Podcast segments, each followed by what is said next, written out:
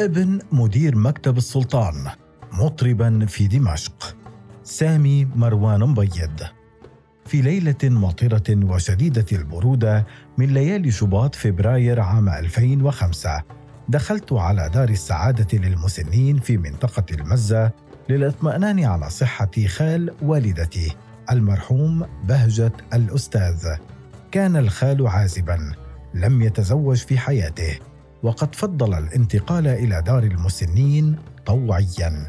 من باب التسلية والتخفيف من أعباء العيش وحده في شقته الكائنة في منطقة الميدان كان الأستاذ في عقده السابع يومها وهو فنان محترف ومتقاعد. عمل في إذاعة دمشق عند تأسيسها سنة 1947 وحقق نجاحا كبيرا في مرحلة الخمسينيات. مع زملائه الكبار من أمثال رفيق شكري وكروان وصباح فخري. وجدته جالسا في حجرته يقيم حفلا غنائيا ارتجاليا أمام الممرضات والعاملين في دار السعادة. أذكر ابتسامته جيدا وشعوره بالفخر العارم أن صوته كان لا يزال قادرا أن يطرب الناس. على الرغم من تجاوزه السادسه والسبعين من العمر قبل المغادرة سألته خال هل توصيني بشيء؟ أجابني بحزم نعم لدي تسجيل قديم في إذاعة دمشق يعود إلى سنة 1951 أريد منك الحصول عليه إن أمكن. سألته عن عنوان الأغنية فقال يا ليل الصب متى غدا غنيتها قبل السيدة فيروز ولكن لا أحد يتذكر ذلك. وعدته بأن أسعى للحصول عليه. وبعد يومين عدت إلى دار السعادة وفي يدي التسجيل الثمين الذي حصلت عليه من أرشيف الإذاعة السورية. ولكن بهجة الأستاذ توفي قبل أن يصله التسجيل. صباح يوم الثالث من شباط فبراير 2005 كان منسيا لدرجة أن إذاعة دمشق لم تنقل خبر وفاته. ولا التلفزيون السوري أو وزارة الإعلام. التكريم الرسمي الوحيد الذي حظي به بهجة الأستاذ في حياته كان على يد صديقه الكبير صباح فخري عندما كان نقيبا للفنانين وأمر بمضاعفة راتبه التقاعدي لكونه أحد الآباء المؤسسين لإذاعة دمشق. وجاء بعدها تكريم ثان في دار السعادة من قبل الموسيقار الراحل صلح الوادي قبل وفاة الأستاذ بسنوات قليلة. ابن مدير مكتب السلطان رشاد. ولد بهجة الأستاذ في دمشق سنة 1926 وكان والده أحمد عزت الأستاذ محاميا لامعا. عمل في بلاط السلطان عبد الحميد الثاني قبل تعيينه مديرا لمكتبة السلطان محمد رشاد الخامس سنة 1910 بعد زوال الحكم التركي عاد أحمد عزت إلى دمشق ومارس المحاماة من مكتبه الكائن في بناء العابد في ساحة المرجع تزوج من فتاة أرمنية مجهولة القيد. كانت قد نجت بأعجوبة من مجازر الأرمن في زمن الحرب العالمية الأولى وقد تعرف عليها خلال إحدى جولاته على الجوامع المخصصة للاجئين الأرمن في مدينة حماة أسلمت الفتاة على يده وأخذت اسم حسنية. ولكنها توفيت سنة 1931 قبل أن يكمل ابنها بهجة عامه الخامس. عاش مع إخوته في كنف أبيهم. وكان الأب مولعا بالموسيقى الشرقية. والغناء كما كان يعزف العود في مجالسه الخاصة وقد شارك في تأسيس معهد الموسيقى الشرقي في محلة سوق ساروجا سنة 1928 مع صديقه النائب والزعيم فخر البارودي. راعي الفنون في سوريا. العلاقة مع فخر البارودي. كان البارودي أول من أشاد بموهبة بهجة الأستاذ وتولى رعايته فنيا في داره الكائنة بحي القنوات.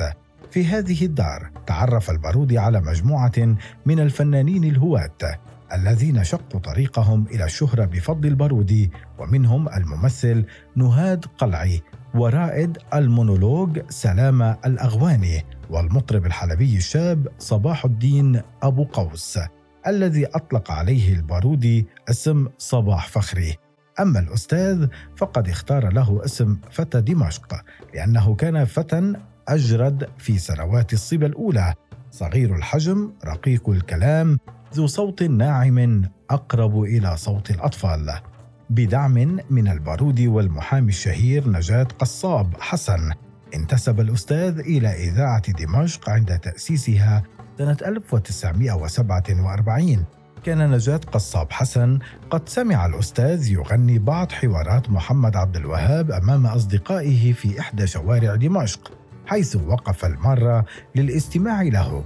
كان من بينهم الأستاذ قصاب حسن الذي نصحه بامتهان الغناء وأعطاه كرت توصية لكي يقدمه إلى رئيس معهد الموسيقى الفني في شارع بغداد الفنان فائز الأسطواني. ذهب المطرب الهاوي إلى مقر المعهد حيث استمع إليه الأسطواني بإعجاب ثم قام بتسجيله في المعهد وتولى تدريبه بنفسه.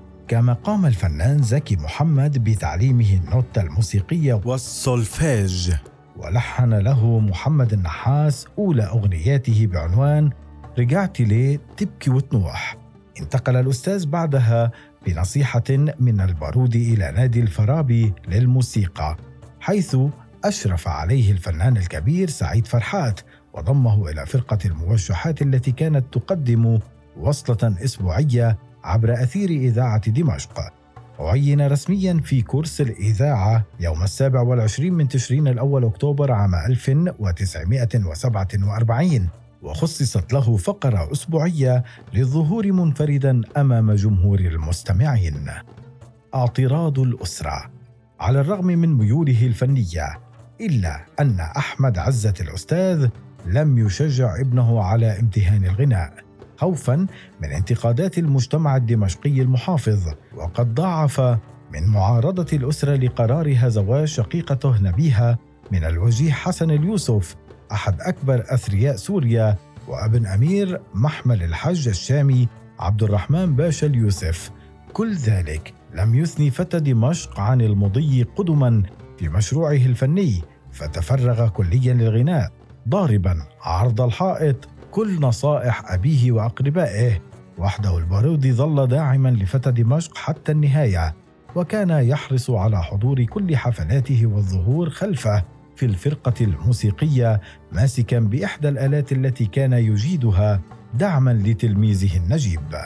سنوات الاحتراف.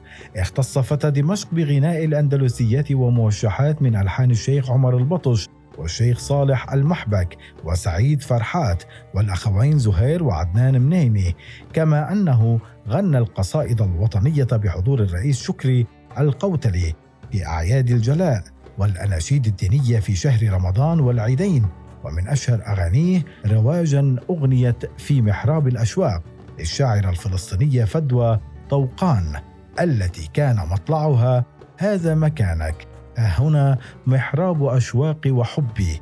كم جئته والدمع دمع الشوق مختلجا بهدبي. ومن أغانيه المعروفة بتنعش الأرواح. ألحان الشيخ صالح المحبك وزارني المحبوب وكحل الشهيد عيوني. كلاهما ألحان عدنان المنيني ومن قصائده الدينية أفراح رمضان. كلمات عدنان مراد وألحان يحيى السعودي. ووداع رمضان. كلمات نجاة قصاب حسن وألحان تحسين حبري. في سنة 1949 غنى فتى دمشق مجموعة من الموشحات على مدرج جامعة دمشق مع عرض راقص من فرقة السماح الذي قدمته طالبات مدرسة دوحة الأدب.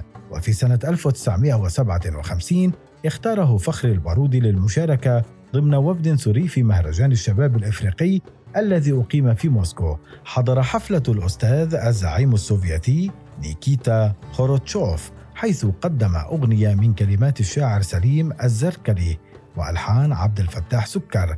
جاء في مطلعها يا موسكو جيناكي ومن سوريا حييناكي ما أحلى شعبك وفنونه ما أحلى أرضك وسمكي عند انتهاء الحفل صافح خروتشوف المطرب الشاب الذي أعطاه دفترا ليوقع له أوتوغراف ظل في حوزته حتى الوفاة وانتقل بعدها إلى مكتبتي بوصية منه. كانت تجربة الأستاذ الفنية ملهمة لعدد من مطربي الخمسينيات وقد حاول كثيرون الاستفادة من اسمه وشهرته. فظهرت مطربة تدعى فتاة دمشق ومطرب باسم فتى فلسطين كما قام المطرب السوري محمد محسن بإطلاق لقب فتى دمشق على نفسه.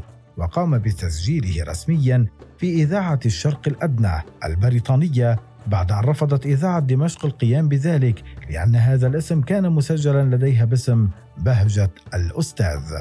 نهاية المشوار قصرا كانت بداية بث التلفزيون السوري سنة 1960 فرصة ذهبية للعديد من فناني الخمسينيات حيث قاموا بتقديم نفسهم للجمهور بالصوت والصورة بعد سنوات من معرفتهم فقط عبر أثير إذاعة دمشق ولكن فتى دمشق كان مقلا في ظهوره على الشاشة حرصا على سمعة الأسرة علما أن أباه توفي سنة 1959 وقد اتخذ قرارا صارما بالابتعاد عن التلفزيون أولا ومن ثم عن مهنة الغناء برمتها بعد تعرضه للطرد والإهانة من الاستوديو سنة 1965 بأمر من الرائد سليم حطوم المسؤول عن الهيئة العامة للإذاعة والتلفزيون. جاء الطرد لإفساح المجال أمام المغنية الشابة لودي الشامية صديقة سليم حطوم التي اشتكت له عدم وجود مكان لها لتسجيل إحدى أغنياتها. دخل العسكر على المبنى وطلبوا منه الخروج الفوري لأجلها. جاهرين السلاح في وجهه. خرج فتى دمشق من المبنى وهو يبكي بحرقة قلب. قرر عدم العودة إلى التلفزيون في حياته أو إلى الطرب. تفرغ بعدها للعمل الإداري في إذاعة دمشق ولممارسة هواية الصيد التي كان يعشقها حتى وفاته سنة 2005